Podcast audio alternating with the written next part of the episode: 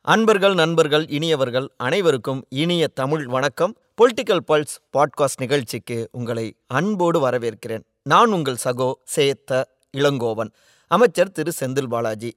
மருத்துவமனையில் இருக்கார் இல்லைங்களா? நீதிமன்றத்தோட அனுமதி கிடைச்ச உடனே இப்போ ஓமந்தூரார் அரசு மருத்துவமனையிலேருந்து காவேரி மருத்துவமனைக்கும் அவர் வந்திருக்காரு. அங்கே அவருக்கு சிகிச்சைகள்லாம் தொடர்ந்துக்கிட்டு இருக்கு.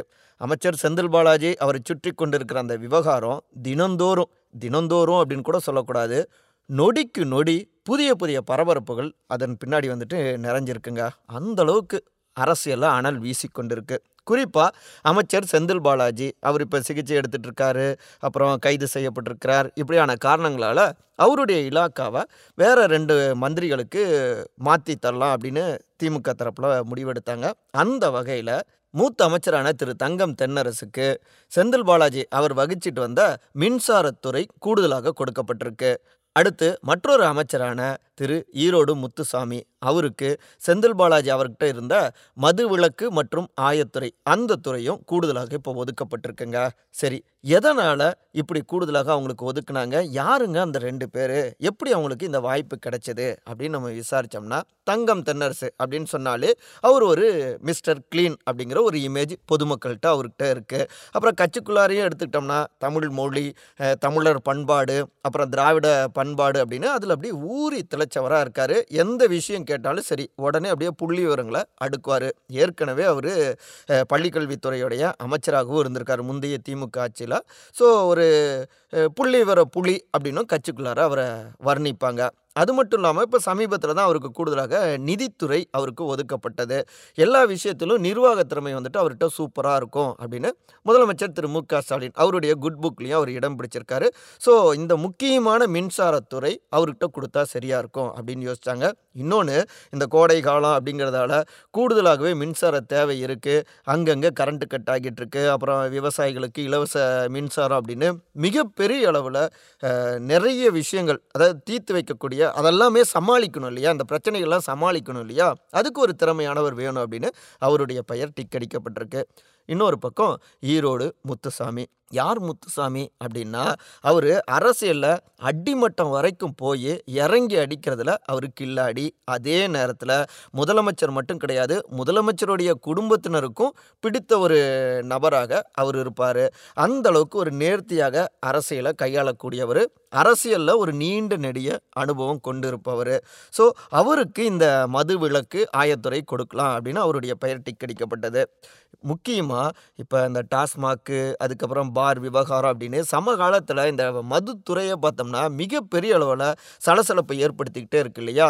இதை எல்லாவற்றையுமே திறம்பட கையாளுனா எல்லா விதமாகவும் எல்லா விதமான முகமும் இருந்தால் மட்டும்தான் முடியும்னு தான் அவருடைய பெயரை டிக் அடிச்சிருக்காங்க. முக்கியமாக மேற்கு மண்டலத்தை சார்ந்த ஒருத்தருக்கு பிரதிநிதித்துவம் கொடுக்கணும். அது மட்டும் இல்லாமல் வெள்ளாள கவுண்டர் சமுதாயத்தினருக்கு பிரதிநிதித்துவம் கொடுக்கணும் அப்படின்னு யோசிச்சாங்க தலைமை. ஏன் அப்படின்னா மேற்கு மண்டலத்தை சார்ந்தவர் தான் செந்தில் பாலாஜி அவரும் வெள்ளாள கவுண்டர் சமுதாயத்தை சார்ந்தவர். அந்த பிரதிநிதித்துவம் இல்லாமல் போயிட்டால் பின்னாடி ஏற்கனவே மேற்கு மண்டலம் வீக்காக இருக்குது ஸோ வாக்குகளை அடி விழலாம் இல்லையா? ஸோ அந்த பிரச்சனை வரக்கூடாதுன்னு கணக்கு போட்டு தான் முத்துசாமி அவரும் தேர்வு செய்யப்பட்டிருக்கிறார். இப்படியாக தான் திமுகவுடைய தலைமை ரெண்டு பேரையும் டிக் அடிச்சிருக்காங்க. சரி ஓகே ஹாயாக அந்த இலாக்காவை பார்க்கலாம் அப்படின்னு நினச்சா அங்கே இன்னொருத்தர் மூலமாக செக்குங்க யார்? வழக்கம் போலவே திமுகவுக்கு செக் அப்படின்னாலே முதன்மையாக யார் இருப்பார். தமிழ்நாடு ஆளுநரான திரு ஆர் என் ரவி. அவர்கிட்ட இந்த ரெண்டு பேரையும் இலாக்கா மாற்றலாம் அப்படின்னு பரிந்துரை கடிதத்தை முதலமைச்சர் அனுப்பி வச்சிருக்காரு. அந்த கடிதத்தில் பார்த்தோம்னா மருத்துவ காரணங்களுக்காக செந்தில் பாலாஜி கிட்ட இருக்கக்கூடிய இலாக்காக்களை இந்த ரெண்டு பேருக்கு ஒதுக்கி தருமாறு நாங்கள் கேட்குறோம் அப்படின்னு சொல்லிட்டு அவர் அந்த கடிதம் இருந்திருக்கு. இதுக்கு ஆளுநர் பதில் சொல்லியிருக்கணும். ஆனால் அவர் என்ன சொல்கிறாருன்னா இல்லை அமலாக்கத்துறை கைது செஞ்சிருக்கு அப்படின்னு நான் செய்தி பார்த்தேன். ஆனால் நீங்கள் ஏதோ மருத்துவ காரணங்கள்னு செந்தில் பாலாஜிக்கு சொல்கிறீங்களே ஸோ அதை நீங்கள் குறிப்பிடாததால் நான் வந்து இந்த பரிந்துரையை ஏற்க முடியாது அப்படின்னு திருப்பி அனுப்பிச்சிருக்காரு. அப்புறம் என்ன? ஃபயர் பற்றிக்கிச்சு ரெண்டு தரப்புக்குள்ளாரையும் மோதல். இதில் திடீர்னு உயர்கல்வித்துறையோடைய அமைச்சரான திரு பொன்முடி அவர் ஆளுநருக்கு எதிராகவும் ரொம்ப காரசாரமாக அப்படியே பொங்கி இருக்கார். என்னென்னா முப்பத்தி ஒன்றாந்தேதி நீங்கள் ஒரு கடிதம் வந்து போட்டிருக்கீங்க. அமைச்சரவையில் வந்துட்டு அமைச்சரவையிலேருந்து செந்தில் பாலாஜியை நீக்கணும். அப்படின்னு போட்டிருக்கீங்க. அடுத்த நாளே ஒன்றாம் தேதி முதலமைச்சர் ஒரு பதில் கடிதம் போட்டிருக்காரு. மக்களால் தேர்வு செய்யப்பட்டவர்களை முதலமைச்சர் தான் ஒரு புதிதாக ஒரு அமைச்சரை நியமிக்கவோ இல்லை அவரை நிராகரிக்கவோ இல்லை பரிந்துரை செய்யவோ அவருக்கு மட்டும்தான் வந்துட்டு அதிகாரம் இருக்குது அதுதான் நம்முடைய சட்டம் சொல்லுது. ஆளுநரை பொறுத்த வரைக்கும் என்ன ஒரு அரசாங்கம் கொடுக்குதோ அதை வந்துட்டு அவர் அக்செப்ட் பண்ணிக்கணும் ஆனால் அந்த சட்டத்தெல்லாம் மீறிட்டு ஆளுநர் இப்படி எதேச்சதிகாரம் பண்ணுறாரு அப்படின்னு கடுமையாக கண்டனங்களை பதிவு செஞ்சுருக்காரு. இன்னொரு பக்கம் அமைப்பு செயலாளரான திரு ஆர் எஸ் பாரதி. அவருமே எங்க கொலை வழக்கில் பேசப்பட்ட உள்துறை அமைச்சரான திரு அமித்ஷா அவருக்கே வந்துட்டு அமைச்சர் பதவி வந்து கொடுத்தாரு பிரதமர் திரு. நரேந்திர மோடி. அப்படி இருக்கிறப்ப எங்களுடைய முதலமைச்சர் செந்தில் பாலாஜி அவர் கொடுத்ததுல என்ன தவறு அப்படின்னு லாஜிக்காக அப்படி கேள்வியை அவரும் வச்சிருக்காரு.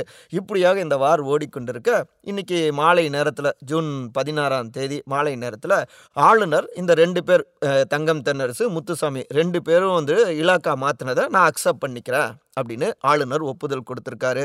ஓகே. அதே நேரத்தில் இலாக்கா இல்லாத அமைச்சராக செந்தில் பாலாஜி தொடர்வதை நான் ஏற்க மாட்டேன் அப்படின்னு அங்கே ஒரு செக் பாயிண்ட்டையும் வந்து வச்சுருக்காருங்க. ஏன்னா அவர் வந்து இப்போ கைது செய்யப்பட்டிருக்காரு குற்றவியல் வழக்கு அவர் மேலே இருக்கு.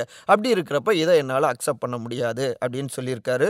ஸோ மறுபடியும் ரெண்டு தரப்புக்கு இடையிலான அந்த போர் இருக்கு இல்லையா புதிய புதிய வடிவத்தில் உக்கிரமாகவும் மாறிக்கொண்டிருக்கு. ஆக மொத்தத்தில் திமுகவும் விட மாட்டாங்க ஆளுநர் தரப்பும் விட மாட்டாங்க. ஆளுநருக்கு பின்னணியிலேருந்து இயக்கக்கூடியது யார் அப்படின்னு புரிஞ்சிருப்பீங்க. டெல்லி. ஸோ பாஜக அவங்களும் விட மாட்டாங்க. ஏதோ ஒரு வகையில் இரண்டாயிரத்தி இருபத்தி நான்கு வரை இப்படியான போர்கள் தொடர்ந்தபடியே இருக்கும் அப்படிங்கிறத மட்டும் புரிஞ்சிக்க முடியுது. நம்ம இன்னும் நிறைய காட்சிகளை அனல் வீசக்கூடிய புழுதி பறக்கக்கூடிய காட்சிகளை பார்க்கத்தான் போகிறோம் போல். நீங்கள் மறக்காமல் நம்முடைய பொலிட்டிக்கல் பல்ஸ் பாட்காஸ்ட் நிகழ்ச்சியை தொடர்ந்து பாருங்கள் ஃபாலோ பண்ணுங்கள் இன்னும் இன்னும் சூடான தகவல்களோடு மறுபடியும் சந்திக்கிறேன். நன்றி வணக்கம்.